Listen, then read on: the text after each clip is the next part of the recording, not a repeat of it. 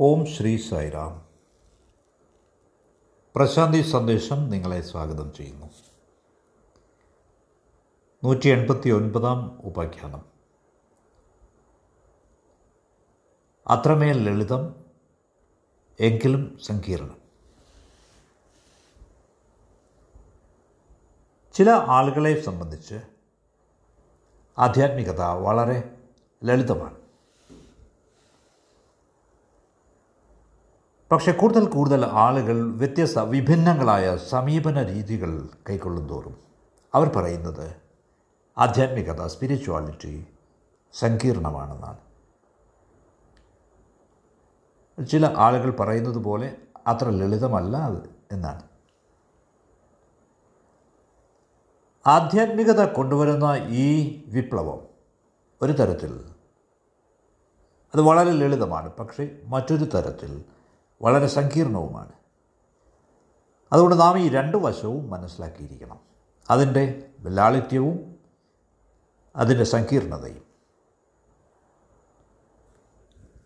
ഒരു ആധ്യാത്മിക മനുഷ്യൻ മാൻ ഓഫ് സ്പിരിച്വാലിറ്റി നിഷ്കളങ്കനായി മാറുന്നു. ഇതാണ് നാം ശ്രദ്ധിക്കേണ്ട ആദ്യത്തെ പോയിന്റ് അല്ല കേവലം ഒരു ശിശുവിനെ പോലെയാണ്. പക്ഷേ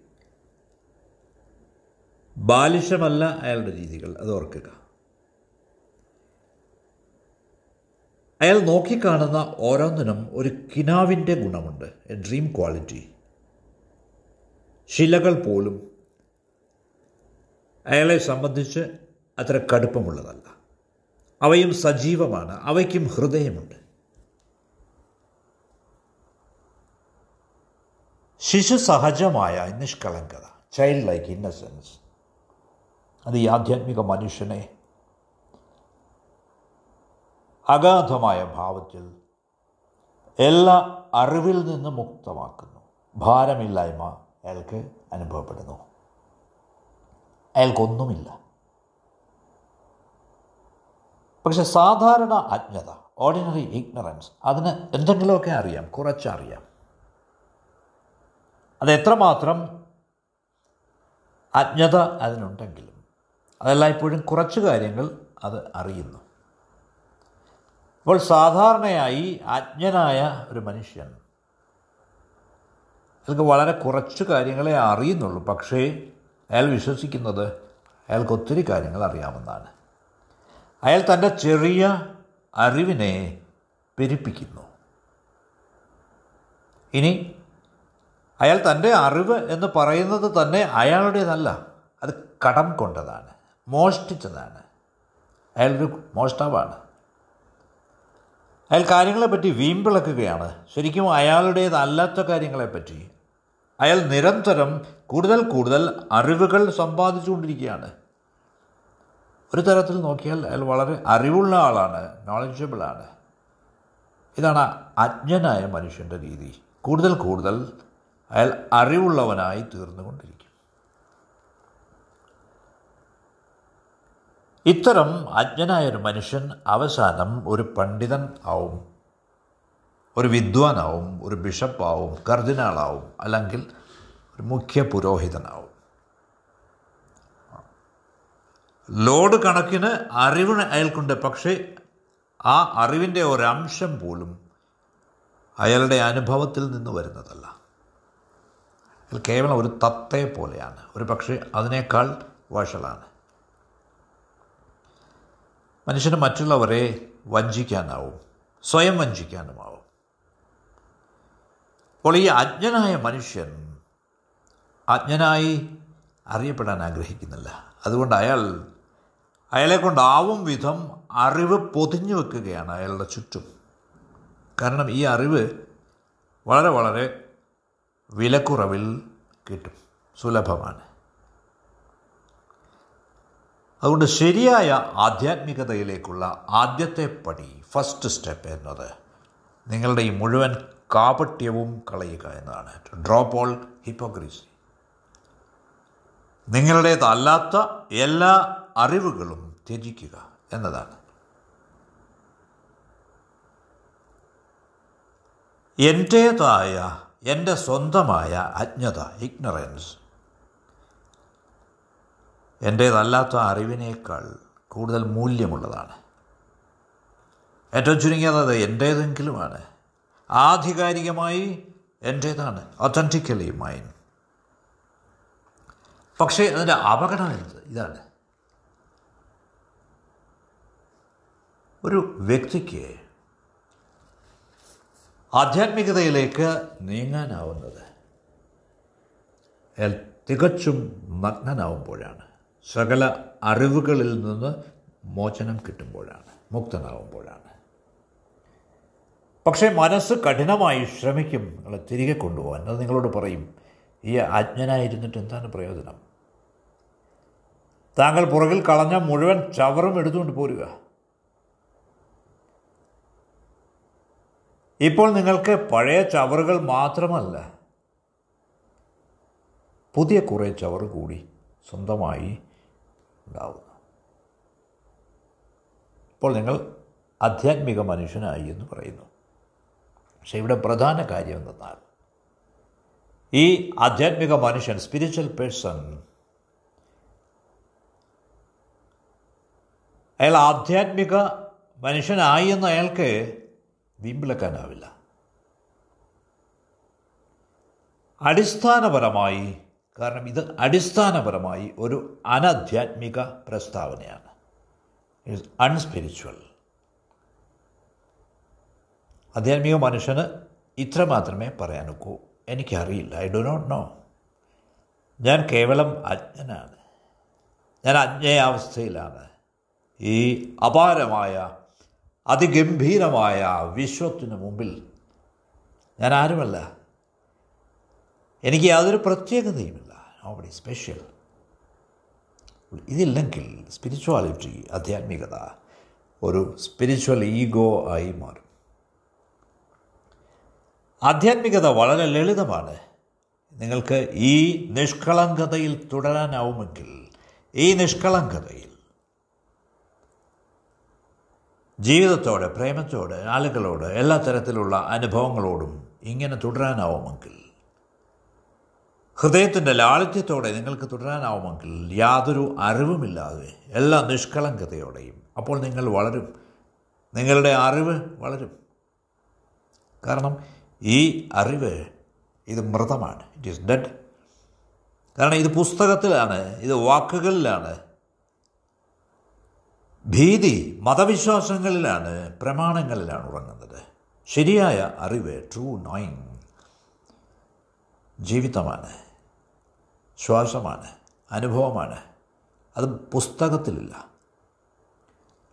ഏതെങ്കിലും പുണ്യഗ്രന്ഥങ്ങളിൽ നിങ്ങൾക്ക് ഈ അറിവിനെ കാണാനൊക്കില്ല. ഈ അറിവിനെ നിങ്ങൾക്ക് നിങ്ങളുടെ ഉള്ളിൽ തന്നെ കാണാൻ സാധ്യമാവും. ആർക്കും തന്നെ അത് നിങ്ങൾക്ക് തരാനാവില്ല. കാരണം ഈ തരുന്ന പ്രക്രിയയോടെ തന്നെ ഈ അറിവ് നശിക്കുന്നു മരിക്കുന്നു. അത്ര സൂക്ഷ്മമായ പ്രതിഭാസമാണിത്. ഈ അറിയുന്ന പ്രക്രിയ നിങ്ങളുടെ ഉള്ളിൽ തന്നെ വളരണം. അവിടെ അടിഞ്ഞുകൂടിയ കുന്നുകൂടിയ വിഡിതങ്ങൾ മണ്ടൻ ആശയങ്ങൾ എല്ലാ തരത്തിലുള്ള അന്ധവിശ്വാസങ്ങൾ അതൊക്കെ മാറ്റി നിങ്ങൾ സ്ഥലം കൊടുക്കാമെങ്കിൽ മാത്രം. ആധ്യാത്മികത ഈ ലോകത്തെ ഏറ്റവും സിംപ്ലസ്റ്റായ പ്രതിഭാസമാണ്. ഏറ്റവും ലളിതമായ പ്രതിഭാസമാണ്. ഒരു തരത്തിൽ ഒരുവൻ വളരെ വളരെ ജാഗ്രതയുള്ളവനാവണം. വെരി വെരി അലർട്ട് ഈ ആധ്യാത്മികത ആഴങ്ങളിലേക്ക് പൊക്കൊണ്ടിരിക്കും നിങ്ങൾക്കൊരിക്കലും അതിന്റെ അടിത്തട്ടിലേക്ക് വരാനാവില്ല. അത്ര അഗാധമാണിത്. പക്ഷേ മനുഷ്യന്റെ മനസ്സ് വളരെ മൂഢമാണ്. എന്തെങ്കിലും ഒരു ചെറിയ അനുഭവം കിട്ടുമ്പോഴേക്കത് വിമ്പിളക്കാൻ തുടങ്ങും. ഒരു ചൊല്ലുണ്ട്. നിങ്ങൾ ആധ്യാത്മിക കാലം പിന്നിട്ടിരിക്കുന്നുവെന്ന് പക്ഷേ ഒരിക്കലും ഈ ആധ്യാത്മിക കാലം ഒരുവന് പിന്നിടാനാവില്ല. ഇത് ഒരു ടണലല്ല നിങ്ങൾക്ക് കയറി അപ്പുറത്തെത്താൻ. ഒരുവൻ മുങ്ങിക്കൊണ്ടേയിരിക്കും താഴേക്ക് മുങ്ങിക്കൊണ്ടിരിക്കും. ഒരുവൻ അപ്രത്യക്ഷനാവും. ഒരു നിമിഷം വരും അപ്പോൾ എനിക്കൊന്നും അറിയില്ല. എന്ന് പ്രഖ്യാപിക്കാൻ അവിടെ ആരും ഉണ്ടാവില്ല. അത്തരത്തിലുള്ള മൗനം സച്ച് സൈലൻസ് അഗാധമായ മൗനം ആണ് ആധ്യാത്മികം. നേരെ മറിച്ച് ആധ്യാത്മികത സങ്കീർണമായ പ്രതിഭാസമാകുന്നു. ഇതാണ് അതിന്റെ മറുവശം. അത് സ്വയം സങ്കീർണമല്ല പക്ഷേ എന്തുകൊണ്ടെന്നാൽ നിങ്ങൾ വളർത്തപ്പെട്ടത് സ്വാധീനിക്കപ്പെട്ടത് നിങ്ങളുടെ അച്ഛനമ്മമാർ രക്ഷിതാക്കളാൽ നിങ്ങളുടെ സമൂഹത്താൽ സ്കൂളിനാൽ കോളേജിനാൽ യൂണിവേഴ്സിറ്റികളാൽ ഒക്കെ നിങ്ങൾ സ്വാധീനിക്കപ്പെട്ടിരിക്കുന്നു. ജീവിതത്തെപ്പറ്റി പ്രസക്തമായ ഏതെങ്കിലും ചോദ്യം നിങ്ങൾക്ക് ചോദിക്കാനാവും മുമ്പ് ഉത്തരങ്ങൾ നിങ്ങളെ വീർപ്പുമുട്ടിക്കുന്നു. കാരണം ഒരു കുഞ്ഞ് ഈശ്വരനെപ്പറ്റി അവൻ ചോദിച്ചിട്ടില്ല പക്ഷേ അവന്റെ രക്ഷിതാക്കൾ അവനിൽ അടിച്ചേൽപ്പിക്കുകയാണ്. ഈശ്വരനാണ് ഈ ലോകം സൃഷ്ടിച്ചതെന്ന്. ഇത് തികഞ്ഞ അഴിമതിയാണ്. കാരണം ഈ കുട്ടി നിഷ്കളങ്കനാണ്. അവനവന്റെ അച്ഛനെ അമ്മയെ സഹോദരങ്ങളെ സഹോദരിയെ മൂത്തവരെ അയൽക്കാരെ ഒക്കെ വിശ്വസിക്കുന്നു. അവൻ അവരെ വിശ്വസിക്കുന്നു. അവരെല്ലാം അവനോട് കള്ളം പറയുകയാണെന്ന് അവന് ചിന്തിക്കാനാവില്ല. അവരെല്ലാവരും അവനോട് കള്ളം പറയുകയാണെന്ന് കരുതാൻ അവന് യുക്തിയില്ല. കാരണം അവരെല്ലാവരും അവനെ സ്നേഹിക്കുന്നു. അവർക്ക് എങ്ങനെ കള്ളം പറയാനാവും? ഇതാണ് ഇതിന്റെ സങ്കീർണത.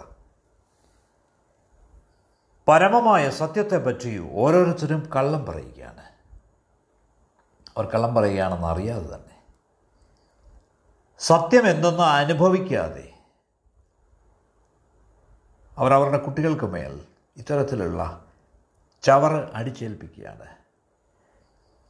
കുട്ടിയുടെ സ്വയമായ പുരോഗതിക്ക് തടസ്സം നിൽക്കുന്നു. അവരുടെ സ്വന്തമായ പ്രജ്ഞയുടെ പവിത്രത അതിനെ ബാധിക്കുന്നു. ഇത് വളരെ അബോധപൂർണമായ സ്നേഹമാണ്. അൺകോൺഷ്യസ് ലവ് അവർ ചെയ്യുന്നതെന്തെന്ന് അവരറിയുന്നില്ല. കാരണം ഇത് അവരോട് അവരുടെ രക്ഷിതാക്കൾ ചെയ്തതാണ്. അവരിത് കേവലം ആവർത്തിക്കുകയാണ്. അപ്പോൾ ഈ രീതിയിൽ ഒരു തലമുറ അതിന്റെ എല്ലാ രോഗങ്ങളും അടുത്ത തലമുറയിലേക്ക് പകരുന്നു. നൂറ്റാണ്ടുകളായി എല്ലാ തരത്തിലുമുള്ള ബുദ്ധിശൂന്യമായ ഈ ആശയങ്ങളും പ്രചാരത്തിലുണ്ട് സജീവമാണ്. എന്തുകൊണ്ടെന്നാൽ ഇതിലൊക്കെ വിശ്വസിക്കുന്ന ആളുകൾ ഒത്തിരിയുണ്ട്. ഈ ആശയങ്ങൾക്ക് വേണ്ടി മരിക്കാൻ അവർ തയ്യാറാണ്. ഈ ആശയങ്ങൾക്ക് വേണ്ടി മറ്റുള്ളവരെ ഹനിക്കാൻ അവർ തയ്യാറാണ്. പക്ഷേ ഈ ആശയങ്ങളോ അവ കേവലം കൽപ്പിതങ്ങളാണ്. ഫിക്ഷണൽ ഇവിടെ സങ്കീർണത കടന്നു വരുന്നത് എന്തുകൊണ്ടെന്നാൽ ആവശ്യം വരുമ്പോൾ ഈ കുട്ടിക്ക് വളർന്നേ മതിയാവൂ. അബോധത്തിലുള്ള ആളുകളുമായി അവരുമൊത്ത്. അവർ ഉപദ്രവമല്ലാതെ മറ്റൊന്നും ചെയ്യില്ല. കാരണം അവർ ഈ കുട്ടിക്ക് അവരുടെ മനസ്സുകൾ നൽകുന്നു. തീർച്ചയായും നന്നായി അറിഞ്ഞുകൊണ്ട് കാരണം ഈ മനസ്സ് അവരെ ഒട്ടും തന്നെ സഹായിച്ചിട്ടില്ല. അവരുടെ മനസ്സുകൾ അവരുടെ ആദർശങ്ങൾ അവരെ ഒരിക്കലും മോചിപ്പിച്ചിട്ടില്ല എന്നറിഞ്ഞുകൊണ്ട് തന്നെ. എന്നിട്ടും അവർ ചിന്തിക്കുന്നത് ഒന്നുമില്ലാത്തതിനേക്കാൾ ഭേദം കുറച്ചുള്ളതെന്നാണ്. അവർ സ്വയം ചോദിക്കുന്നു ഒരു പക്ഷേ നാം കഠിന പ്രയത്നം ചെയ്യാത്തതുകൊണ്ടാവാം. നാം സ്വയം അച്ചടക്കമില്ലാത്തവരായതുകൊണ്ടാവാം നമ്മുടെ തന്നെ സ്വയം തത്വചിന്തയ്ക്ക് അനുസരിച്ച് കാരണം ഈ തത്വചിന്തകൾ അവ തെറ്റല്ല. കുഴപ്പം നമുക്കാണ്. We are wrong. അപ്പോൾ ഈ സാഹചര്യം ഇത് തികച്ചും വിരുദ്ധമാണ്. തത്വചിന്തകൾ തെറ്റിയിരിക്കുന്നു. കുട്ടിയുടെ മനസ്സിൽ ഈ തത്വചിന്തകൾ വേരിറക്കുമ്പോൾ അവ അവന്റെ ബുദ്ധിയുടെ അടിസ്ഥാനമാവുന്നു. അവന്റെ ബുദ്ധിപരമായ വികാസത്തിന്റെ അടിസ്ഥാനമായി തീരുന്നു ഇതാണ് സങ്കീർണതകൾ സൃഷ്ടിക്കുന്നത്. ഈ സങ്കീർണതകൾ കൂടുതൽ കൂടുതൽ വളർന്നു വരികയാണ്. ഇതാണ് സാഹചര്യം ഇപ്പോഴത്തേത്. കാരണം കഴിഞ്ഞ കാലത്ത് ഒരു ഹിന്ദുവിന് ഹിന്ദു വിശ്വാസങ്ങളുടെ ഭാരം മാത്രമേ ഉണ്ടായിരുന്നുള്ളൂ. അവന് യൂതമതത്തെപ്പറ്റി ഒന്നും അറിയായിരുന്നില്ല. അവന് കൺഫ്യൂഷൻസിന്റെ തത്വശാസ്ത്രത്തെപ്പറ്റി ഒന്നും അറിയില്ലായിരുന്നു. ലോകത്തുള്ള മറ്റാളുകളൊക്കെ എന്താണ് ചിന്തിക്കുന്നതെന്ന് അവൻ അറിവില്ലായിരുന്നു. അവൻ അവന്റേതായ കിണറ്റിൽ ഒരേപോലെ ചിന്തിക്കുന്നവരുടെ കൂടെയായിരുന്നു വസിക്കുന്നത്. ഇപ്പോൾ ഈ കിണറുകളൊക്കെ അപ്രത്യക്ഷമായിരിക്കുന്നു. ഇപ്പോൾ ഹിന്ദുവിന് മുഹമ്മദൻ ഐഡിയാസ് നന്നായിട്ട് അറിയാം ക്രിസ്ത്യൻ ഐഡിയാസ് അറിയാം. ജൂയിഷ് ഐഡിയാസ് അറിയാം. അപ്പോൾ ഈ സങ്കീർണത ആയിരക്കണക്കിന് ഇരട്ടിയായിരിക്കുന്നു. ഏകദൈവ വിശ്വാസങ്ങളെപ്പറ്റി അവനറിയാം. അവന് നിരീശ്വരവാദം അറിയാം. കമ്മ്യൂണിസം അറിയാം. ആത്മീയതാവാദി അതറിയാം. അവന്റെ മനസ്സ് പരസ്പര വിരുദ്ധമായ ചിന്തകളാൽ ഇരമ്പുകയാണ്. എല്ലാ തരത്തിലുമുള്ള ആശയങ്ങൾ കൊണ്ട്. പരസ്പര വിരുദ്ധങ്ങളായ ആശയങ്ങൾ. അവൻ മുടന്തുകയാണ്. അവയുടെ ഈ പരസ്പര വൈരുദ്ധ്യം കാരണം. അവനൊന്നും തന്നെ ചെയ്യാൻ കഴിയില്ല. എന്തുകൊണ്ടെന്നാൽ അവൻ എന്ത് ചെയ്യാൻ ആഗ്രഹിച്ചാലും അത് ശരിയല്ല എന്ന് പറയാൻ വേറെ എന്തെങ്കിലും ഒരു ആശയമുണ്ടാവും ഇതാണ് ഇന്നത്തെ അവസ്ഥ. ഈ ലോകത്തെ എല്ലാ മതങ്ങളും ഓരോരുത്തരുടെയും മനസ്സിനെ വിശ്വാസത്തിൽ കേന്ദ്രീകരിച്ചിരിക്കുന്നു. ഇത് എല്ലാ മതങ്ങളെയും ഫെയ്ത്തുകൾ വിശ്വാസങ്ങൾ എന്ന് വിളിക്കുന്നത് കേവലം ഒരു യാദൃശ്ചികതയല്ല. കാരണം എല്ലാം അടിസ്ഥാനമാക്കിയിരിക്കുന്നത് ഈ വിശ്വാസത്തെയാണ് ഫെയ്ത്തിനെയാണ്. എല്ലാവർക്കും ഒരേ വിശ്വാസം ഉണ്ടായിരുന്നപ്പോൾ നിങ്ങളുടെ മതത്തെപ്പറ്റി നിങ്ങൾക്ക് സംശയങ്ങളൊന്നുമില്ല. എന്തുകൊണ്ടെന്നാൽ എല്ലാവർക്കും ഒരേ വിശ്വാസമാണ്. അവിടെ സംശയിക്കാൻ പ്രയാസമാണ്. വളരെ അപൂർവം ബുദ്ധിശക്തിയുള്ള ജീനിയസുകൾക്ക് മാത്രമേ ഈ സംശയങ്ങൾ അവിടെ ഉണ്ടാവുകയുള്ളൂ. പക്ഷേ ഇന്ന് സാഹചര്യം തികച്ചും വ്യത്യസ്തമാണ്. മുഹമ്മദൻസ് പറയുന്നത് ഈശ്വരനാണ് ലോകത്തെ സൃഷ്ടിച്ചത് എന്നാണ്.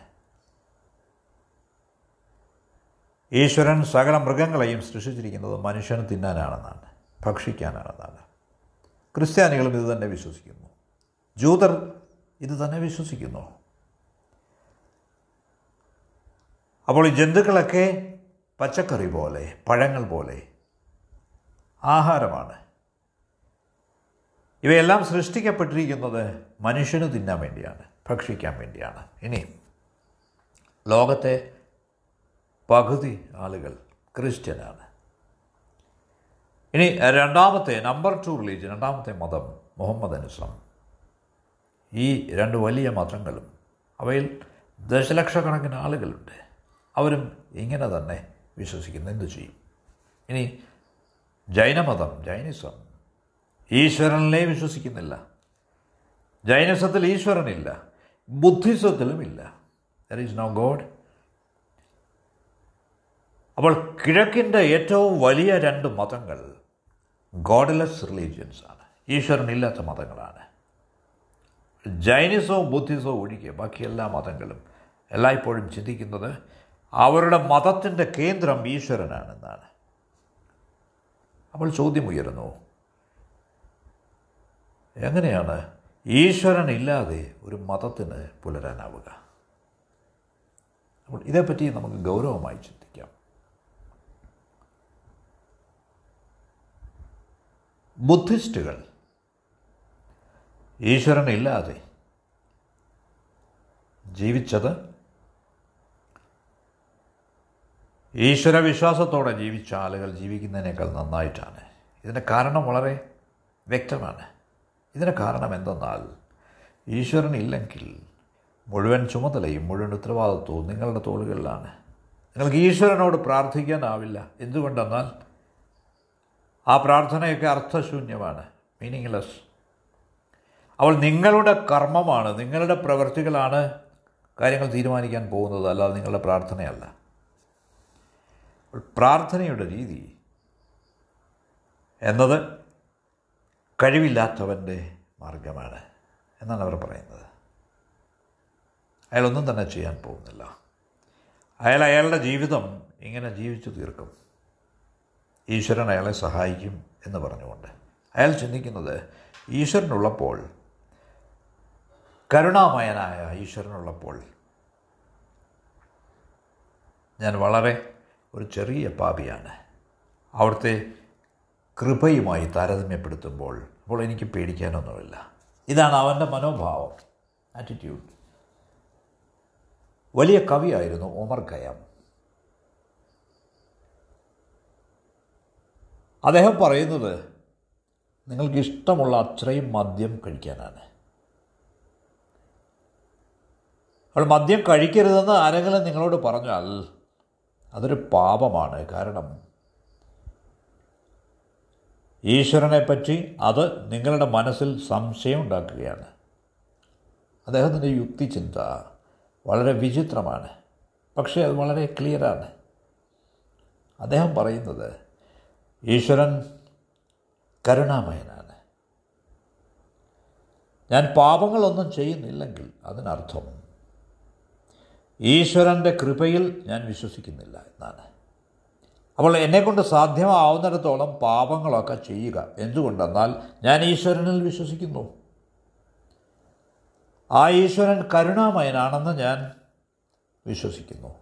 അവിടുന്ന് എന്നോട് ക്ഷമിക്കും. നോക്കൂ ഒമർ ഖയാമിന്റെ തത്വശാസ്ത്രം എത്ര വിചിത്രമാണെന്ന്. ശരി. അപ്പോൾ ഈ കാര്യങ്ങളെല്ലാം സംഭവിക്കുന്നുണ്ട്.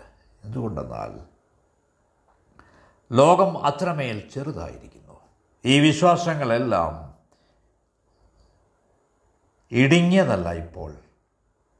ഓരോരുത്തർക്കും ഓപ്പണാണ് അപ്പോൾ ഇത് വളരെ അപാരമായ ഒരു സങ്കീർണത നമ്മുടെ മനസ്സിൽ സൃഷ്ടിച്ചിരിക്കുന്നു. ആയിരക്കണക്കിന് വൈരുദ്ധ്യങ്ങൾ കൊണ്ട് അവ നമ്മുടെ മനസ്സിനെ ഞെരുക്കുന്നു. ഇത് വിശദീകരിക്കുന്ന ഒരു കഥയുണ്ട്. ഒരിക്കൽ ഒരു അട്ട നൂറ് കാലുകളുള്ള ഒരു തേരട്ട തന്റെ പ്രഭാത നടത്തേക്ക് ഇറങ്ങിയതായിരുന്നു. അപ്പോൾ ഒരു ചെറിയ മുയലിന് സംശയമായി. അവന്റെ തത്വചിന്താപരമായ മനസ്സ് ഇങ്ങനെ ചിന്തിക്കാൻ തുടങ്ങി. ഈ ചെങ്ങാതി ഇവന്റെ നൂറ് കാലുകളുമായി എങ്ങനെ കാര്യങ്ങൾ കൈകാര്യം ചെയ്യുന്നു? ഏത് കാൽ വേണം ആദ്യം എടുത്ത് വയ്ക്കാൻ രണ്ടാമത് ഏത് വേണം മൂന്നാമത് ഏത് വേണം എന്നൊക്കെ എങ്ങനെ ഇവൻ അറിയുന്നു എങ്ങനെ ഇവനെ ഓർത്തിരിക്കുന്നു? നൂറ് കാലുകൾ ഈശ്വര. അതുകൊണ്ട് അവൻ അട്ടയെ തടഞ്ഞു നിർത്തിയിട്ട് ചോദിക്കുന്നു. അങ്കിൾ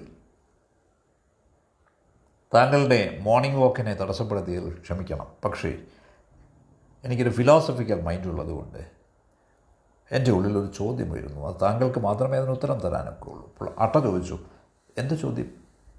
അപ്പോൾ മുയൽ പറഞ്ഞു താങ്കളുടെ നൂറ് കാലുകൾ കാണുമ്പോൾ എനിക്ക് ആകെ ആശയക്കുഴപ്പമാണ്. എങ്ങനെയാണ് താങ്കൾ ഇത് മാനേജ് ചെയ്യുന്നത്?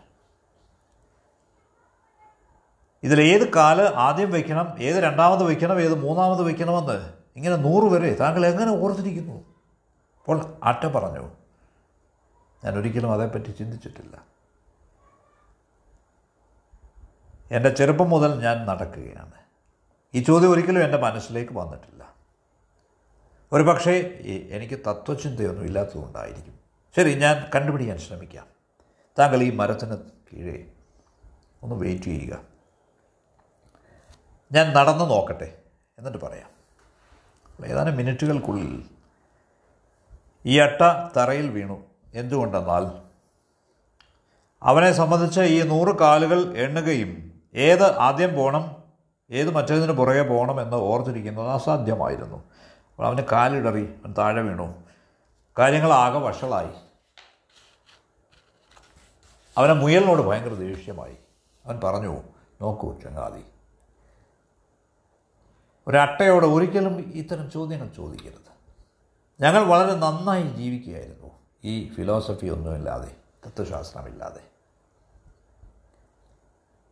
ഞാൻ വളരെ സന്തോഷവാനായി എന്റെ പ്രഭാത നടത്തിക്ക് പോവുകയായിരുന്നു. ഇപ്പോൾ എനിക്ക് മുന്നോട്ട് പോകണം എന്ന തോന്നലില്ലാതായി. ഞാൻ തിരിച്ചു വീട്ടിൽ പോവുകയാണ്. കുറച്ച് നേരം വിശ്രമിക്കാൻ പോവുകയാണ്. അപ്പോൾ താങ്കൾ ഇത്ര യുക്തിപരമായ ഒരു ചോദ്യമാണ് എനിക്ക് തന്നത്. താങ്കൾ നിഷ്കളങ്കനായി തോന്നുന്നുണ്ടെങ്കിലും. അപ്പോൾ ഓർക്കുക ഇത്തരത്തിലുള്ള ഫിലോസഫി തത്വശാസ്ത്രം താങ്കളുടെ കയ്യിൽ വെച്ചിരുന്നാൽ മതി. അപ്പോൾ ഇതേപോലെ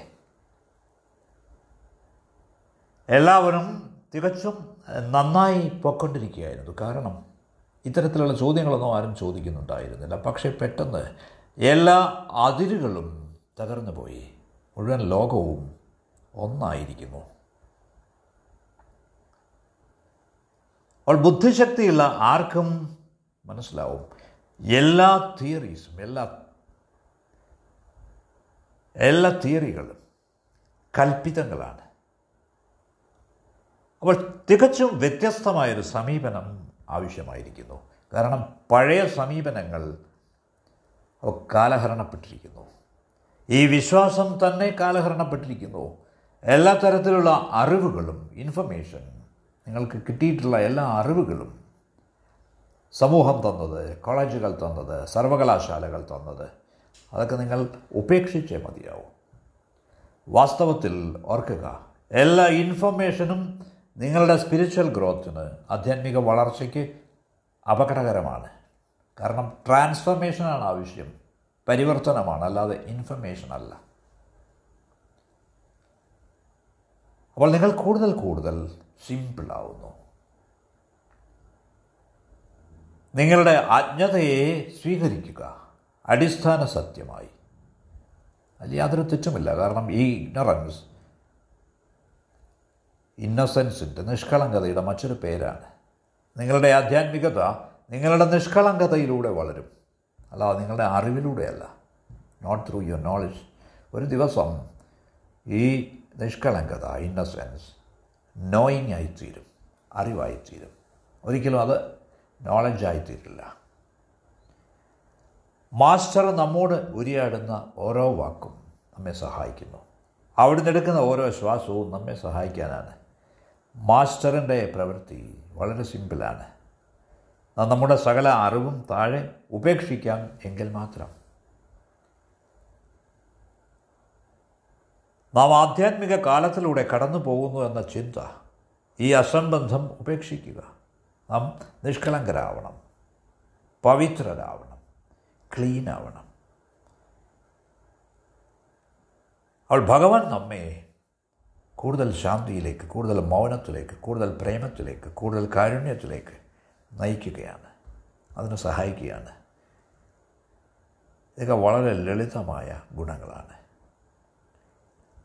അവിടുന്ന് നമ്മോട് വലിയ വലിയ നിഷ്ഠകൾ അനുഷ്ഠിക്കാൻ ആവശ്യപ്പെടില്ല.